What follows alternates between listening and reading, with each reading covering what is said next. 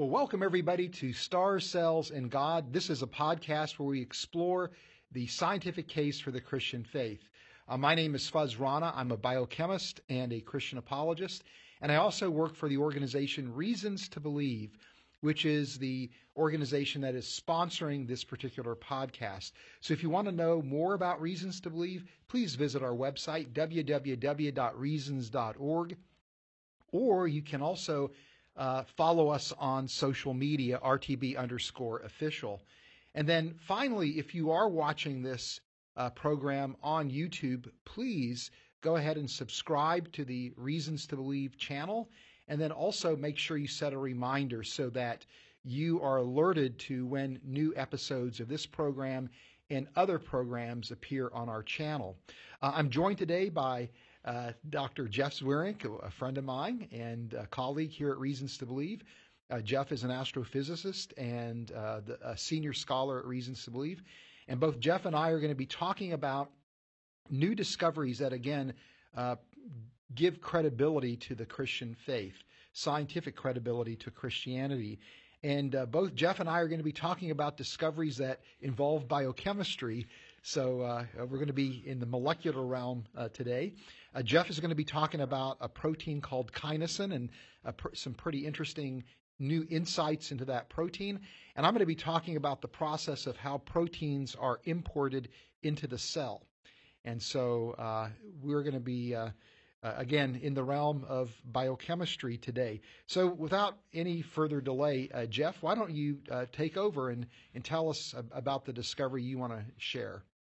Yeah, well, this is a discovery, uh, you know, about kinesin. Uh, kinesin one is the particular name of the molecule, and uh, know, there, I, I, know just enough biochemistry to understand what we're talking about.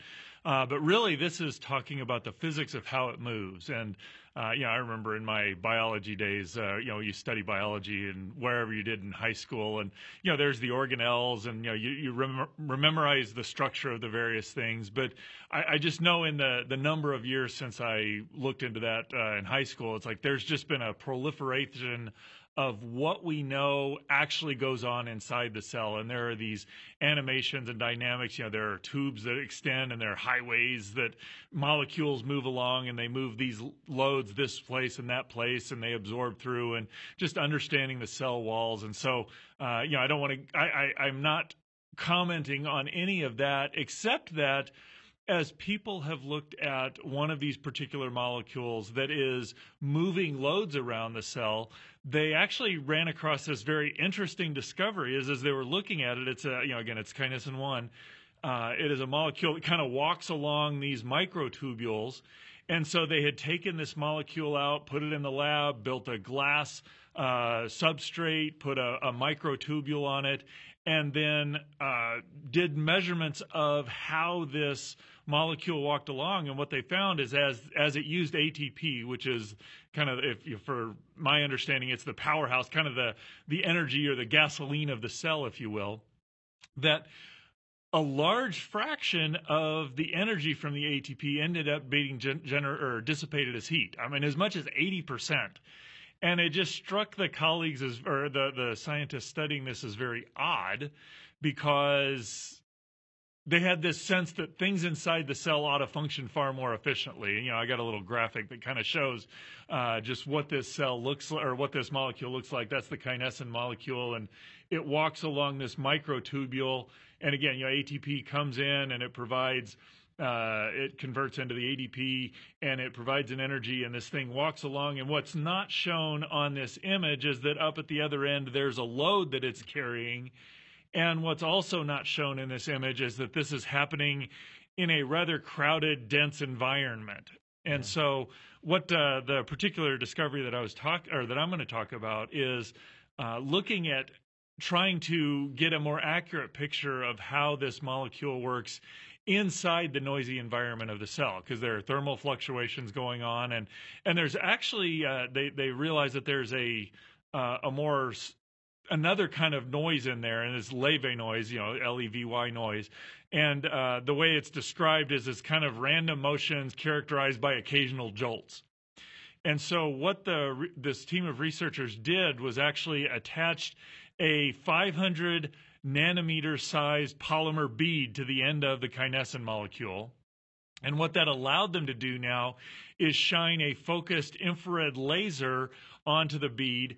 And uh, it, that laser effectively works like tweezers and grabs onto the bead. And now that they have this optical tweezer, they can mimic the loads and the molecules and the jostling of the environment in which this thing operates, uh, the kinesin molecule operates. And what they found was that when they replicated this uh, this levy motion, this levy noise in there, that the accelerate the the kinesin molecule dramatically accelerated and it became far more efficient. Mm. And, and I just, you know, as I was reading this article, it just kind of struck me as, wow, that is so cool. I mean, just the technology. I mean, you think about that. Take a 500 nanometer size polymer bead, put it on, put it in a molecule, and then grab it with a with a laser so that you can control mm-hmm. the load experience. I mean, there's just the technology behind that's pretty cool. Yeah. Yeah, but single molecule techniques. It really is. Yeah. But then now you're also able to show that though this thing that looks very efficient, that you I, I, don't know whether it was argued as a as a, a, bad design in there or got this molecule in there that's not working very efficiently. But what we found is that when we understood how the molecule worked in the environment in which it operates, it's a highly efficient molecule, very well designed molecule, and it, and it actually kind of reminded me of the SR-71 Blackbird. I don't know how familiar you are with planes, but this is one of the planes that I find fascinating because uh, there's at least one of them that recorded a trip from LA to Washington, D.C., or it may have been going the other direction, but it did it in 56 minutes. Uh, so these planes really haul. But when these planes are out on the runway, they actually leak fuel. Mm. And it's an it's an intentional design feature because what they know is that when they get up and operating at Mach three, um, everything heats up and it expands, and all of those leaks uh, disappear. And in fact, if you made it with no leaks on the ground, in all likelihood, it would crack under the intense pressures up in the air. So it's designed to have this inefficiency on the ground because that's not where you're using it. That's just this temporary transition phase to get it up to where it's operating in its environment. And when it's operating its environment, it's lightning fast. It can outrun missiles. Uh, it does high air or high high altitude aerial reconnaissance, and it's just a phenomenal plane. But it looks inefficient on the ground, and that's what it reminded me of here. Is that when we looked at this in some artificial environment, it looked highly inefficient, but yet when we look at it in its environment, it operates very elegantly and looks like designed. And, and the question, or I'll, I'll, throw a question to you because uh, one of the comments that was made in the article was that when they found this 80% of the energy was being dissipated as heat, they looked at that and said, huh, that strikes me as odd. We expect evolution to have made things to be more efficient. Yeah. And as a creationist, I would expect things to be more efficient because I would expect God to have a design behind things. Um, but it strikes me as a little bit odd when we have all this junk DNA, quote unquote, junk DNA in our molecules, that we have a lot of inefficiency in the amount of information in our DNA. So, why would it just struck me as odd to have this idea that we expect evolution to have done this very efficiently? And I, you know, being as though you play around in the, the biological realm more than I, how, how, how does that comment strike you? Yeah, and, and, and I want to be careful when I answer this, not to disparage, you know, mm-hmm. anybody. Uh, but it seems to me at times people that uh, espouse an evolutionary perspective uh, oftentimes speak out of both sides of their mouths. And I'm mm. not, again, I'm not trying to be disparaging about this because on one hand, I'll see comments exactly like the one that you, you know, note that's in the article that we would expect evolution to produce these highly optimal systems or people that are working in biomimetics. Well, evolution has millions of years to fine tune and, mm-hmm. and explore all this design space and hit upon the best design. So you'll hear those kind of comments. Uh, then on the other hand, you'll hear people make statements like, we don't expect evolution to produce perfection. We expect evolution to produce suboptimal designs mm-hmm. that are cobbled together from pre-existing systems mm-hmm. that are far from perfection. So you you actually see both kind of statements being made, you know, uh, from people that again espouse that particular framework. And m- my view is that people that are making the are making the point that evolution produces suboptimal systems that are really cobbled together is really a better description of what you would expect mm-hmm. from the evolutionary process, which is unguided, undirected, historically contingent, you know, using pre-existing systems to cobble together new designs mm-hmm. that that are constrained by the history, not by you know the the elegance of the design, mm-hmm. where those systems are just good enough to survive. So, you know, I would I would make the same point that you make mm-hmm. are making, and that would be, hey, as someone who sees God as being responsible for the fundamental design of life. I would expect mm-hmm. optimization. I would expect elegance. Uh, I wouldn't uh, necessarily think that somebody who holds to an evolutionary perspective would would uh, expect the same thing. Yeah, and, and I, that, that's kind of what I'm wrestling with is you know why do you expect this this this system that is ultimately predicated on do I survive to produce if, highly efficient and and the one, you know, something that struck me and kind of gave me a little bit of pause of, of you know, how how do we say this? And uh, you know, I agree with your sentiment of, you know, this is not a pejorative. It's like it's just this odd thing, but it does strike me that this is a system that is very basic. It's like if this doesn't work inside the cell, the cell isn't going to function. Yeah. And it's not so much that evolution is driving towards optimal designs as it is this is a basic function that if it doesn't work it's going to be and er, and so there's there's an aspect to where the I, I can talk about designing an SR-71 Blackbird, but really the only reason I need that is because of war and you know, I mean there are other kind of unusual environments that that necessitate that. And so you where you see design and that sort of thing that says, "Oh, okay, that points to a creator." But if I uh, do, you know, if if on on more basic day to day things, if I don't have, if those things the, the survivability of day to day things drive a little bit more optimal behavior there. So I could see where this is you could expect optimality or or highly high efficiency out of something like this because if this doesn't work, it has very, very dramatic and immediate deleterious effects. That, that, well, and, and to just build off your point, you know, if you have something that initially emerges and it's generating 80% heat, mm-hmm. you know, it, you're wasting a ton of cellular resources. Mm-hmm. And so you don't have the luxury of going from a really crude, inefficient system evolving towards a highly efficient system because the cost of, of having that you know inefficient system at the onset is just way too great. Right. And and you know, and uh, again, the, you know, the the two analogies that I, I wrestled with in thinking about this, and I, and I and I find that this this discovery that there's this in the environment it just functions very well. You know again the, the, the blackbird just struck me as wow this is kind of a system that may look efficient but it does what it's supposed to do really really well because it accounts for i'm operating in an environment where if i if i don't allow for that it's going to fail um, you know and, and i've seen that in multiple things in the you know the places where biological or biochemistry shows up in the physics literature, um, that kind of efficiency of it works well in the environment.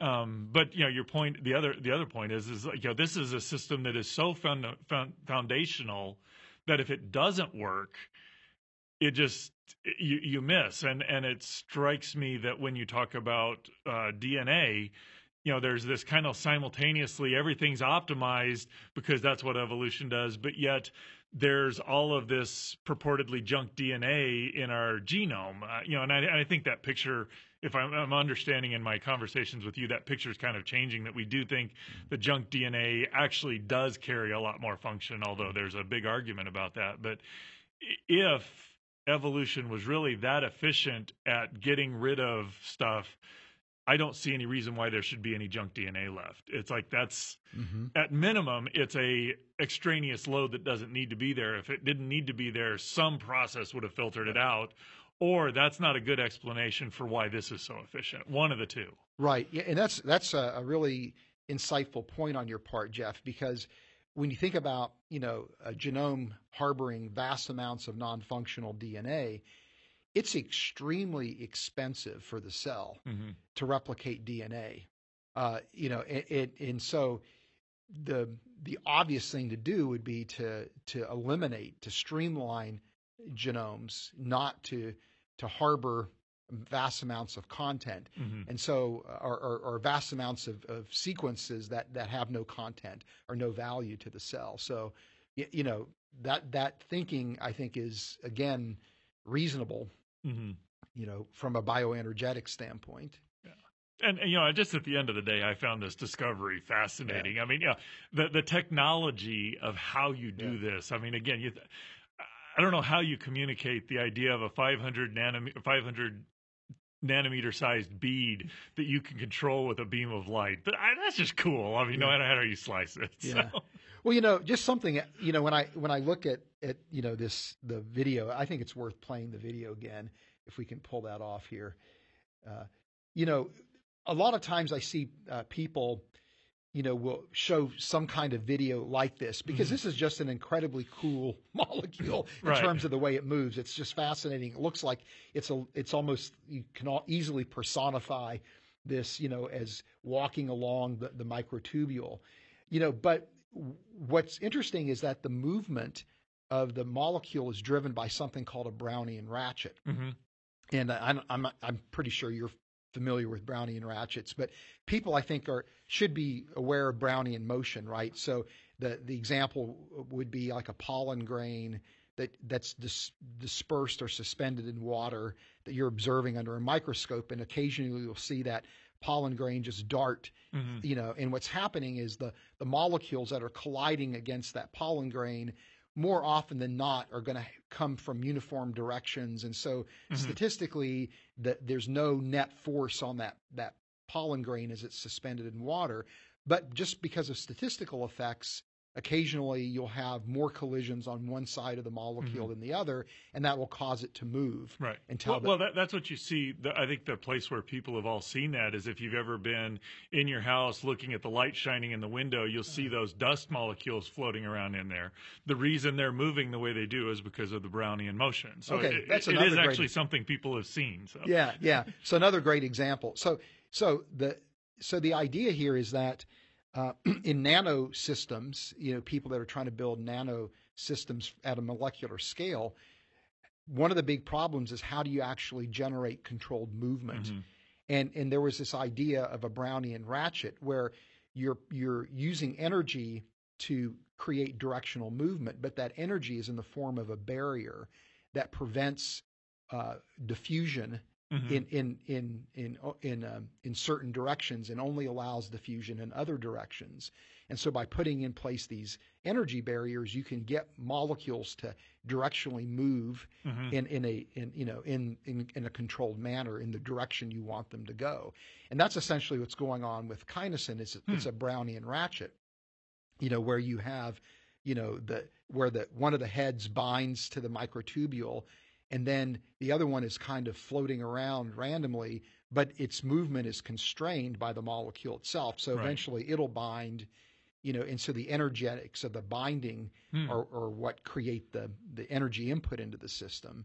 So, so this isn't, I mean, the way it's portrayed is this, you know, the one that's yellow there, it lifts up and it says, oh, okay, I need to move forward right. and does that. In reality, there's a constraint of what it can happen. It can't move one way; it can only move this, and so effectively, the the random motion drives it up to the next place where it binds. Yes, that's cool. I didn't yeah. know that. And, you know, and and then again, the binding and debinding are just going to be are going to fluctuate. Right. So, okay. So so over time, you get you get this directional movement. Mm. But what what's interesting to me about this is this this interplay between the technology that we would invent you know, at a at a nano mm-hmm. scale, and then the technology that you see evidenced in, in the way the molecules operate. Right. So there's this interesting interplay between our technology and the technology we see in biochemical systems. You know, and, and, and so when you think about the idea of a Brownian ratchet, I think the idea was proposed in the 50s by a physicist Okay. as a conceptual idea, hmm right? And and so it's only been recently implemented in in nanotechnology. But what's fascinating is here we see that technology being exploited by the cell, Right. you know, well before anybody even conceived of it. And so when we looked at the movement of kinesin prior to the use of Brownian ratchets, nobody would have even understood that it's actually again a a, a model for the technology that we would use. Well, yeah, and, and that that uh, that sort of recognition is fascinating to me because, um, you know, we're increasingly, you know, whether whether this was, you know, we see Brownian motion and we design that or not, but we are kind of increasingly looking and seeing, oh, this is what nature does. We can do.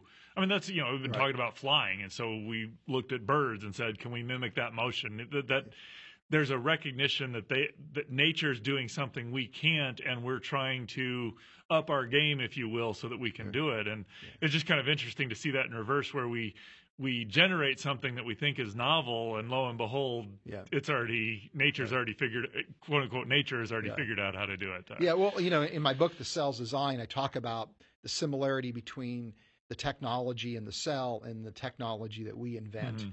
you know, and, and use that to make a watchmaker argument.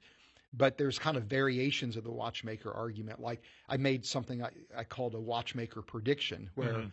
you know, I, I said, well, look, if this is watchmaker argument is really valid, then as we invent new technologies, the prediction would be we should discover that, that Right. inside the cell that technology already exists. And Mhm. and then likewise, you know, if if if you know, kind of the current converse watchmaker argument that if the designs in biology are really created by God, then we would expect that they should serve as a source of inspiration for our technology. right. So again, it's just this interesting interplay between the technology in the cell, the technology we invent, and then thinking through how can we use that that interplay to Mhm. to construct an argument for God. So anyway. Yeah, well, and the one the one last point about that comment that I, I wonder if is true, and I, you know, I, I'm not. I, I try to be pretty careful about ascribing motives, but it, it does seem like, um, you know, when I, as a as a person who believes that God created life and who works on things that are I don't understand at times, and it's like, why is this? I've I've had enough times where I've been working, and it's like, oh, okay, that's why it's there that what I thought was stupid turned out to be my lack of understanding of things. And so I would expect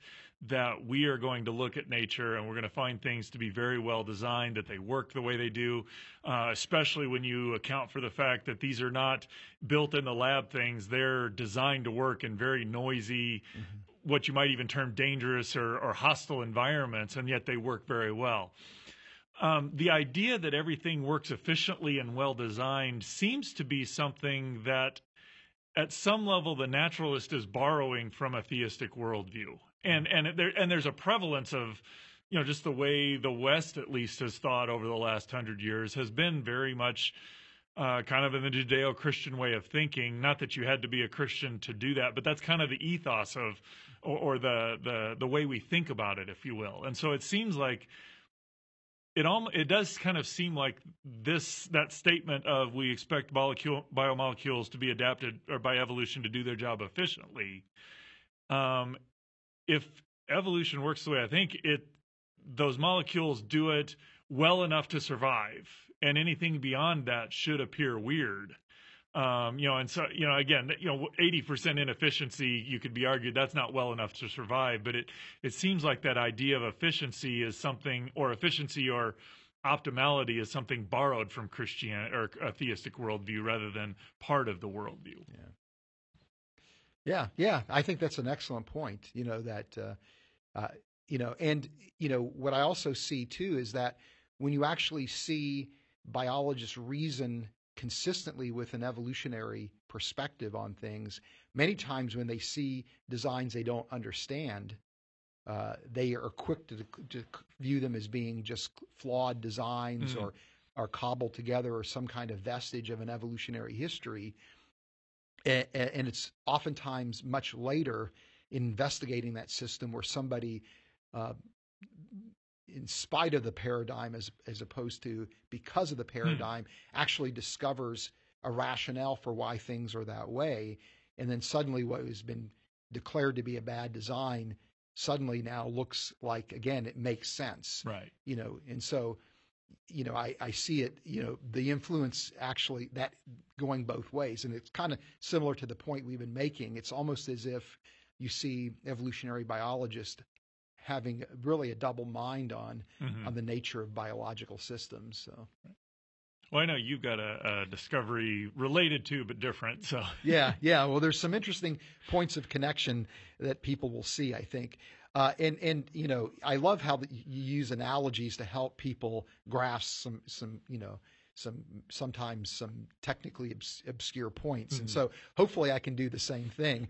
But you know, my in one of the enduring images I have of 2021 is all those cargo ships off the coast of Southern California, right, waiting to unload their cargo at the ports of Los Angeles and Long Beach, and and I, I I've learned that 40% of the imports into the United States actually go through those two ports. They're the two lar- two largest ports. So apparently we we import about 2.8 trillion dollars worth of goods into the United States. So that means like 1.2 trillion hmm dollars worth of stuff goes through those two ports.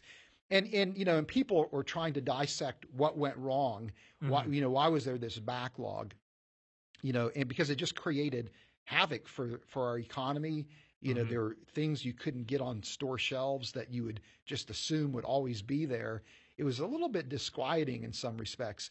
Well, you know, part of the the the assessment is that well, consumer habits changed very rapidly because of COVID, where people were not going out to eat or going to movies or music venues or sports venues, and so Mhm. they were taking that disposable income and they were buying stuff with it, okay and that created this incredible demand that then caused people to begin to place orders for goods, you know, uh, and Okay. and because it happened on large enough scale, you didn't have the capacity at these ports to handle all of the goods that were coming in.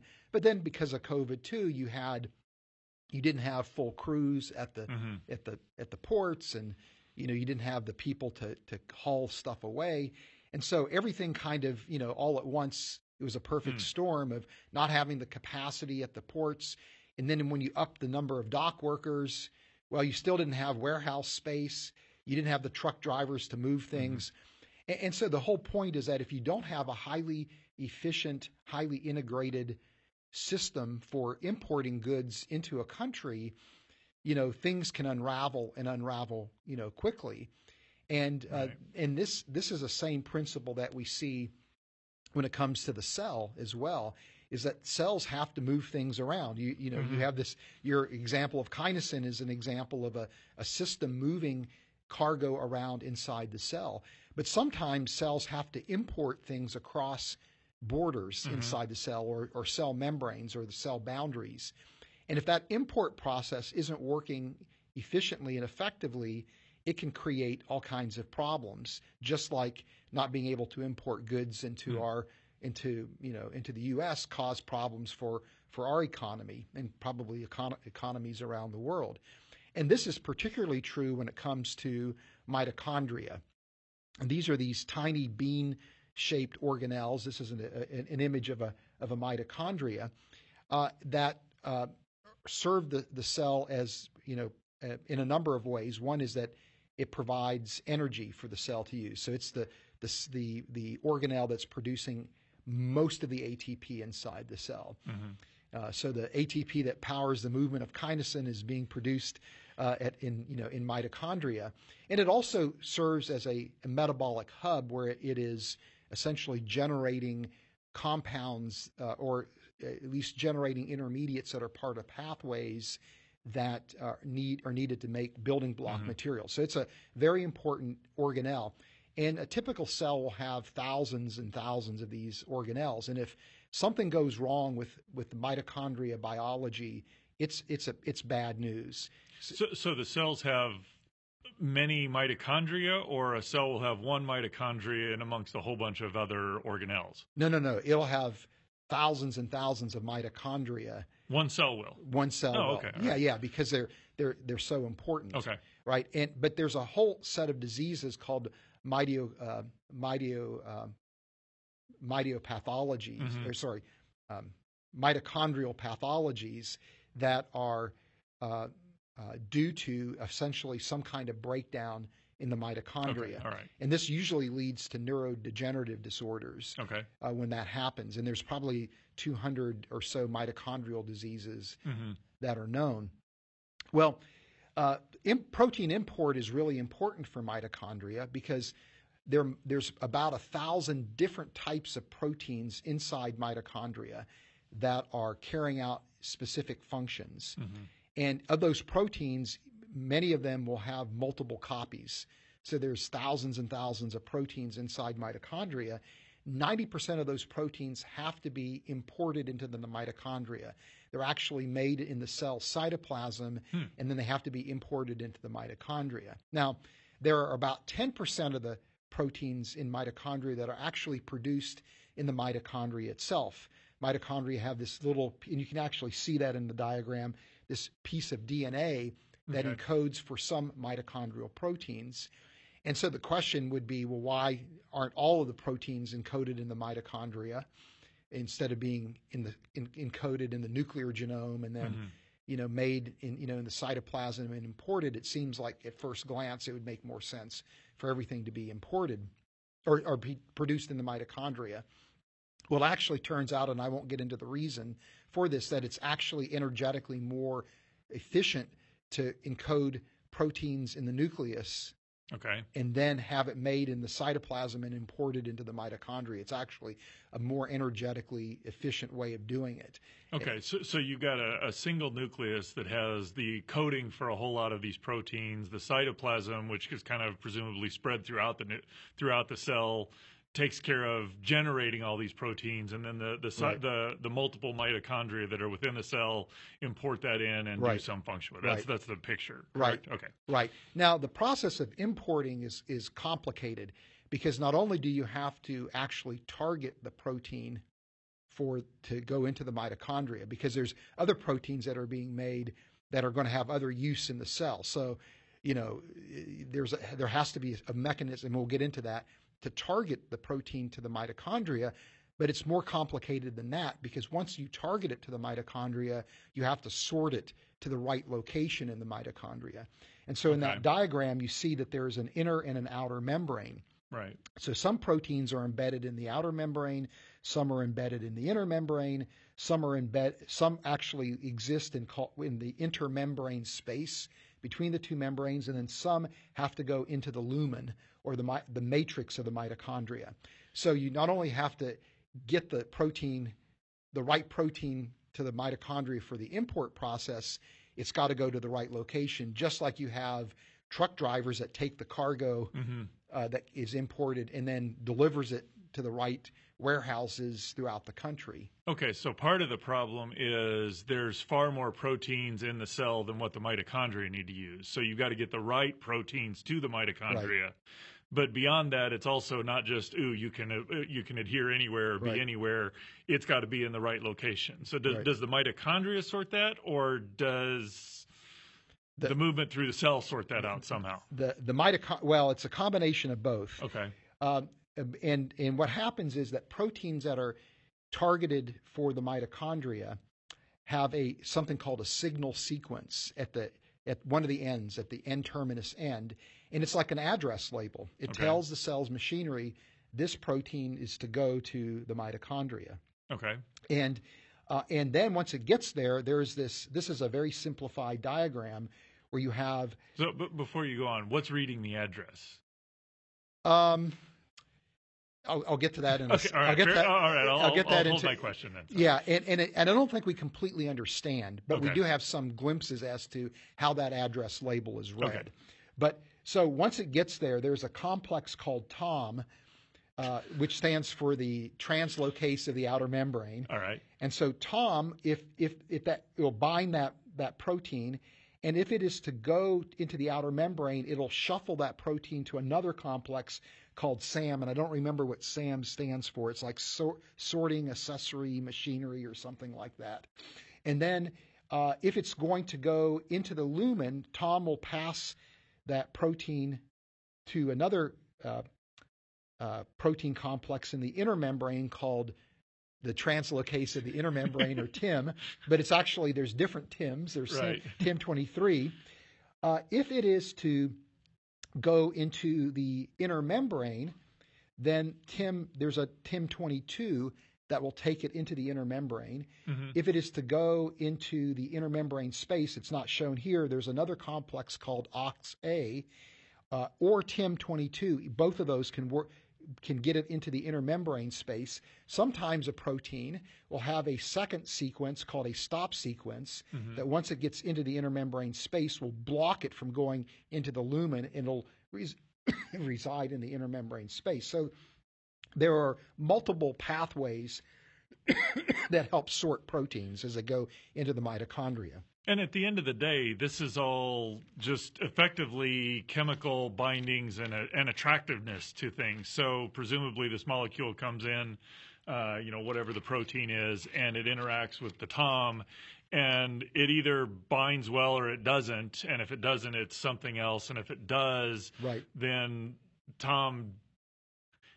It has this imagery of Tom saying, "Hmm, oh, this is where it goes," but it's really just these are the chemical bindings that are going on at Yeah. the end of the day. Yes. Okay. so here's a here's a little bit more detail now. So, um, uh, and we're just going to focus on the left hand side of this diagram. So here you see the protein. You do realize the left-hand side is the complicated side. yeah, unfortunately.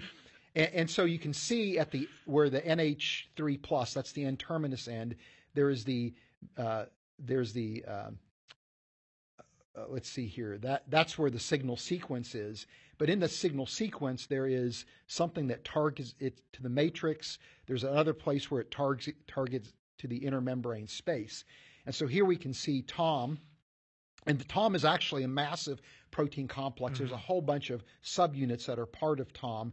Many of them are not shown there, but TOM 20 bi- it recognizes that that signal sequence. okay. So when it binds the signal sequence, it will then kind of shuffle it into a channel in TOM 40, and that channel actually is somewhat contiguous with the TIM 20 TIM 23. So it moves right through that the two channels into the into the matrix, and then there are enzymes called proteases that'll cleave away that that signal sequence. Mhm. So if in some instances that protein will just fold and play its role in the matrix. And, and by the way, this is actually a Brownian ratchet that, Okay. because there are these proteins called chaperones that are not shown here that will bind the protein as it comes through the channel in Tom Mhm. and kind of pull it through. Right. And so it's it's like a, a, a Brownian ratchet where you're preventing the back diffusion Right. of the protein, but it's all diffusion that's taking it through the channels, coupled with again chaperones binding and preventing the back diffusion from taking place. So th- this is this strikes me as an incredibly complex system because you know you said oh it's Tom, but Tom turns out to be. I mean, at least, there's at least three members of Tom here. Oh, yeah, Um, and there's a lot more that I'm assuming shown. they didn't choose those randomly numbers. That there's probably close to 40. That's why we get up to 40. So, are, are is like Tom always sequentially this way, or Tom randomly, dis- or you know, could the, the ordering and the distribution be different, or is that kind of for Tom to function properly? It it's always this way, kind of like your Yep. supply chain. There's always the cargo ships and the dock, and then the trucks and the warehouse, and yeah, and yeah. okay. It's it's not. Ra- I mean, it's a, a, a a complex of protein subunits that bind together and then kind of stick together within the within the membrane. So there's like a region in the membrane where you have different Tom Right. complexes. And so presumably the Tom on the top and the Tim on the bottom, there's not only the complex up here that has to work, but it has to align properly with the stuff in the inner cell. Yeah, yes, exactly right. And then again, you know, as we talked about, there are we're not seeing it in this diagram, but there's again Tim and Oxa, mm-hmm. which would if there is a sequence that indicates it should go in the inner membrane, there's a Tim uh, 22 that will get it into the membrane. Uh, Oxa will get it into the membrane. They're they're operate with slightly different mechanisms. Both of them can also import it into the inner membrane space. Uh, and then Sam's not shown here as well in that diagram. And then on the right, um, it sometimes you'll have a stop sequence that once it's imported, it just simply won't go through TIM 23 of the matrix. It stays there. So again, the whole point here is that there there is a a complexity to this process, Mhm. right? Where it's not just simply targeting it, you know, to the mitochondria for import, but then there's a whole elaborate m- set of mechanisms that are working Mhm. collaboratively to get the proteins in the right spot. Now, this brings us to the new discovery. Okay. Oh, Which- that's not the no. yeah, yeah. So this is setting the stage. So uh, it turns out that there is a, a protein that uh, i- is called DYRK1A. All right, so that's the name of the protein, and and we we have learned that mutations to the gene that encode that protein cause are part of the etiology of things like Parkinson's and Alzheimer's, but nobody quite understood why that that was the Mhm. case. Well, it turns out, long story short, this particular protein is called a kinase, which means it attaches phosphate groups to uh, to other proteins. Okay. And this DYRK1A protein uh, actually will add and re- add phosphates to a protein called TOM70, which is actually part of that the Mhm. TOM complex. But TOM70 isn't tightly associated with it. So you have the TOM core, where all Hmm. those subunits are closely bound, and then TOM70 is kind of sliding around, moving around. When it's phosphorylated, TOM70 will form a tight association with the TOM core. Okay. And when that happens, it opens up the gate, allowing for protein import. Right? And if it's dephosphorylated, TOM70 dissociates from the TOM core and protein import stops. And so this discovery, So, so this is so the Tom without Tom 70 binding, the rest of the Tom complex really doesn't allow much into the. So, Right. so even though it's not associated, it Right. or it's not bound to, it is critical to the functioning of it. it Right. sounds like. right? So people thought it was just once you had TOM20 binding the Mhm. signal sequence, it was an immediate import Okay. passively into the channel. Uh, and now we know that there's actually regulating the im- a process regulating the import. Mhm. So the analogy would be, you know, hey, if I'm importing particular goods into the United States, let's say lawnmowers, Right. you know, and there's a, an overabundance of lawnmowers, you know, in in in you know in the country, then I'm going to stop the, the process of importing them Mhm. until we sell some of those lawnmowers and, Right. and there's actually a, a need. And that's the same idea is that the mitochondria needs to respond to different things happening in the cell, the energy status, other Mhm. metabolic s- stressors in the cell. And so sometimes the mitochondria needs proteins, other times it doesn't. And so this is a mechanism that regulates the import in, into the cell. But the whole idea here is that we now have a, a, a, a- an expanded understanding of the process Mhm. of protein import, and it's just becoming even more complex as we learn more about it. But what's interesting is that there's a inter, there's an analogy between what we see here, and again, what what what you what happens when you're importing goods into the country, right? Mhm. First of all, you've got to have a port. That port has to be equipped to receive Mhm. you know, uh, ships. You have to have me- a means to uh, unload the ships. You got to have a place to store that cargo, a place then to get that cargo to warehouses, and then a means to deliver those that cargo to other warehouses. So it's a it's a set of you know complex operations that have to be precisely integrated with Mhm. one another for that process to work. And in the same way, what we're looking at here is a collection of complex processes. You might say they're irreducibly complex Mhm. processes, where the, all those processes have to be simultaneously integrated Right. eh, to one another. And so, and and again, you've got a, a Brownian ratchet mechanism undergirding this. Mhm. So there's a an, another analogy between the way that we construct systems and the way that biochemical systems are constructed. So Mhm. there's a, a theme here Right. yeah. that's emerging is that there's again this analogy between how we would, you know, put in place very complex processes that are highly integrated in what we see inside the cell. So this to me again is a pointer to uh, to the work of a creator. It's not just that this is an incredibly complex Mhm. process, but there's a, also an elegance and a sophistication and an ingenuity to it. But on top of that, it there it's an integrated complexity, which again is analogous to the way we would design systems. So if mm-hmm. we think about design being not just simply creating devices, but also creating systems, right. we, we, again see a, a, place where we can make a, another type of watchmaker argument.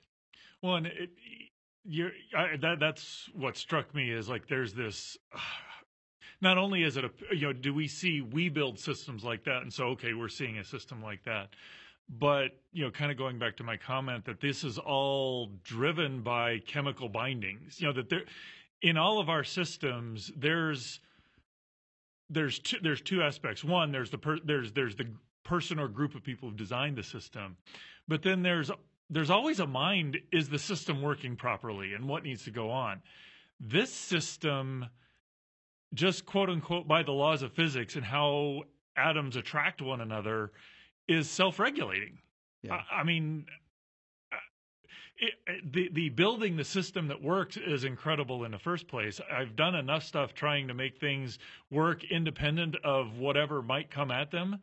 That is really hard. And this, you know, you know your your your ship analogy there's somebody out there saying wait a second we've got too many lawnmowers whereas if i get what the the tom 70 is at least part of its function is to say i know what's going on out here and this is not the time to do it but it's not cognitive it's built into the physics if you will and yep. that is incredible well and and so the the dy you know rk1a mm-hmm. protein mm-hmm. is is is you know, kind of what is alerting mm-hmm. with, with by phosphorylating or dephosphorylating the Tom 70. And I'm sure it's integrated into another metabolic network right. where it's receiving signals that are giving it information about energy status of the cell or, you know, uh, again, other metabolic demands. So, you know, it, it's, yeah, this, this, again, this incredibly elaborate system where we're just presupposing mechanisms mm-hmm. that in and of themselves are absolutely remarkable when you think about it. Yeah, and and you know, I mean, just given my you know thinking about you know just the how well carbon performs as a molecule to build long chain molecules, how well uh, water works as a solvent and everything. It's you know at the end of the day, if the, all of those chemical bindings you're talking about are predicated on things that align with carbon and oxygen and water doing what it's supposed to which yeah so so in some sense this argument is tying that design functionality back to the intricacies of the laws of physics uh, it's not just kind of well biology searched around and found what worked it's actually fundamentally tied to the laws of physics which we don't get a chance to try multiple ones of those it is what yeah. it is if you will I, this yep. is pretty fascinating. it, it, it is. Okay, one other point. I know we're probably going a little bit long, but but one other point, and then we'll bring it to a close real quickly here, and and, and that is that this insight to me actually undermines the the evolutionary model for the origin of eukaryotic cells. The cells we're talking about are called eukaryotic cells or complex cells. Mm-hmm. They're the types of cells that we learn about in biology with a nucleus and all these organelles. Right. But one of the outstanding questions in evolutionary biology is how do these types of cells evolve? Mm-hmm. And the model is uh, called the endosymbiont hypothesis, and it's kind of illustrated here. And the idea is that you had this mother cell, if you will, that was essentially engulfing smaller bacteria. Right. And those bacteria form these permanent endosymbiotic relationships with the mother cell where they would provide a benefit to the mother cell and the mother cell would provide a benefit to them. Mm-hmm. But over time, they underwent these individual independent microorganisms underwent kind of a de-evolution right. and became organelles that served the, the overall mm-hmm. collective's needs.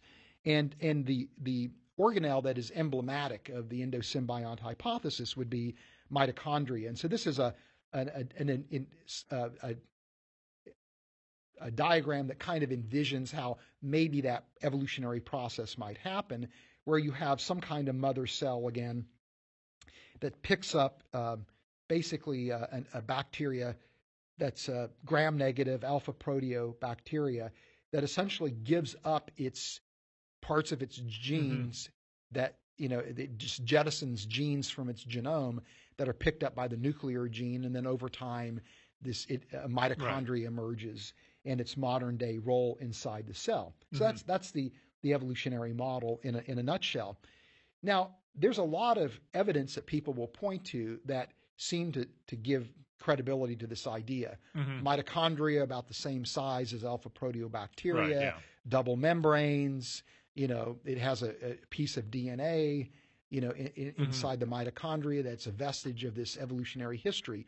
So, so it's not a ludicrous idea. I mean, there's it's it's a plausible idea, uh, or at least it there's some appearances that make it seem reasonable. Yeah. Yes, and I, I would agree. I would agree. And yet, when you start peeling away some of the layers Mm-hmm. and start asking the questions, well, what would it take for this to actually happen? Right. Now you- you're looking at a process like protein import, because now what you're having to say is that you know 90% of this endosymbionts genes were taken up by the nucleus. hmm They happen to be the just right 90 Right. you know, genes, or, or 90% of those genes, the just right 900 genes, where the other ones that were retained were the just Right. right, ones that need to be retained inside the mitochondria. All of these genes now had to somehow acquire a signal sequence hmm that would be appended to the to the genetic material, and that signal sequence was j- just right to be able to be recognized by Tom, Right. which, by the way, had to evolve from scratch, Mhm. right? You know, Tim had to evolve, Sam and and Oxa and. And Right. all of these had to evolve at the just right time. The chaperones, the proteases, and they all had to themselves be targeted for import hmm into the mitochondria. So all so you you- have all these incredibly just right things that have to happen practically simultaneously hmm for for protein import to take place. You know, and so it, it's again going back to the analogy of of importing goods into the country. If you ran a trucking company, you were not going to build a warehouse by the beach hmm you know, and then hire drivers to to carry goods from that warehouse near the beach if it's not near a port, Mhm. right? You know, the only reason to do that would be if there's actually a port where there is, a, a, a, you know, a, a means to unload cargo from the ship, Right. right? And so every aspect of that process of importing, it only makes sense to establish it if all the other uh, systems are being established at the same time. So when you're dealing with a, a system that displays integrative complexity, Mhm. It all has to come together at once, Right. you know, for it to, to function. And you can't get things happening in isolation. You know, it, it, just you you would go bankrupt if you Right. if you you know put in a you know a, a crane to unload cargo from a ship if there weren't ships coming to the to that to that port. So Well, yeah, and I mean, you know, I, I, I look at that in terms of analogies because, or you know, in terms of, you know, when we develop ports, I mean, you know, people that first sailed ships is like, oh, here's a good port because it's good for the ship or whatever, and eventually you're going to start build a road out of there, or you know, build a pathway to, well, this isn't the greatest place to have a house, so we're going to move it, you know, a mile inland or whatever. So you're going to start doing that. Um, so kind of there's that primitive level, but when you start talking about the types of supply chains you're talking about, it seems that's beyond just the okay we're going to take advantage of the environment. There's now this planning and orchestration. Right. and the fact that we're seeing things that look like planning and orchestration you know you don't get from plymouth rock to la port without very intentional behavior. It strikes me that you don't get from the engulf thing to our modern cell without orchestrated behavior i mean it, Yeah. Well, and, and again, you know, let's you know run through a scenario. Suppose, I mean, there's you know, it's not surprising that you might uh, an or you know an endosymbiont might give up some of its genes. That makes that makes sense, and it's not surprising that some of those genes may be taken up by the nucleus. right I, I you know, or by, by the, by the Yeah. nuclear genome. But now this is where the problem arises because if that mitochondria or that pre-mitochondria needs that protein, unless this entire assembly is in place, there's no way it's going to get that protein. hmm And so it's not going to be able to survive long enough for this whole this entire integrative system to emerge, right? So you re- eventually reach a point where yeah, evolution can explain maybe some of the steps, but y- in but Mhm. while you're waiting for everything else to come together, the, you, that that Right. that, Yeah. that pre-mitochondria is not going to survive, and it's not going to be of any use to the cell. hmm So there's there's selective pressure that you would think that would in fact prevent this. Now, this rec- this idea that how do you explain the evolution of protein import into into mitochondria as being problematic to the evolutionary paradigm is not just simply something I concocted. Right. Uh, but there's actually people that are evolutionary biologists that have identified that Mm-hmm. problem. One of them is a guy named Franklin Harold, who, uh, uh, in his famous book on the cell, classic work on the cell, he, he talks about the evolutionary origin of eukaryotic cells. And he sa- says the origin of the machinery for protein import is more complicated. And this is more complicated than how do you explain ATP transport, uh, the emergence of ATP transporters, and is subject to much debate. Most of the transferred genes continue to support mitochondrial functions, having somehow acquired the targeting sequences that allow their protein products to be recognized by Tom and Tim and imported into the organelle. So the evolutionary model is this is complicated. hmm this is a complicated problem. Right. And somehow this all happened. Yeah. Right. This, I mean, and, and this is not to be, again, belittling hmm uh, of, of Franklin Harold, who I have enormous amount of respect for, uh, but rather it's simply to say that nobody really knows how something like this could actually evolve. Yeah. And so there's just this faith-like commitment that Mhm. somehow evolution did it, and it's just maybe it's an impenetrable scientific mystery, but when you start to probe or speculate how it might have happened, it's very difficult to envision a workable pathway hmm you know, a workable sequence of events. And, given again that this is an integrative, com- integratively complex system that's similar to how we would design comparable systems, to me it makes more sense to, to think of, you know, the origin of mitochondria and really the origin of eukaryotic cells as the work of a creator. Um, Mhm. you know, so- Well, and it- you know, it just it it seems like you know when the endosymbiont hypothesis was put forward, it's like okay, yeah, there, it's it's reasonable. There are some appearances it looks like this might be, but there's a whole lot of things that we assumed were going to get resolved as we started looking into that, and it seems like the more we know, the more it's like. Okay, initially it looks reasonable, but there's this com- not not just complexity, but uh, efficiency, intelligence, design behind it that make it really hard to con- to continue thinking that way. That the advancing discoveries really do fit more comfortably in a creationist scenario than in a, a naturalistic scenario. Yeah, I think so. Well, I think we've we've we've done about everything we can do today.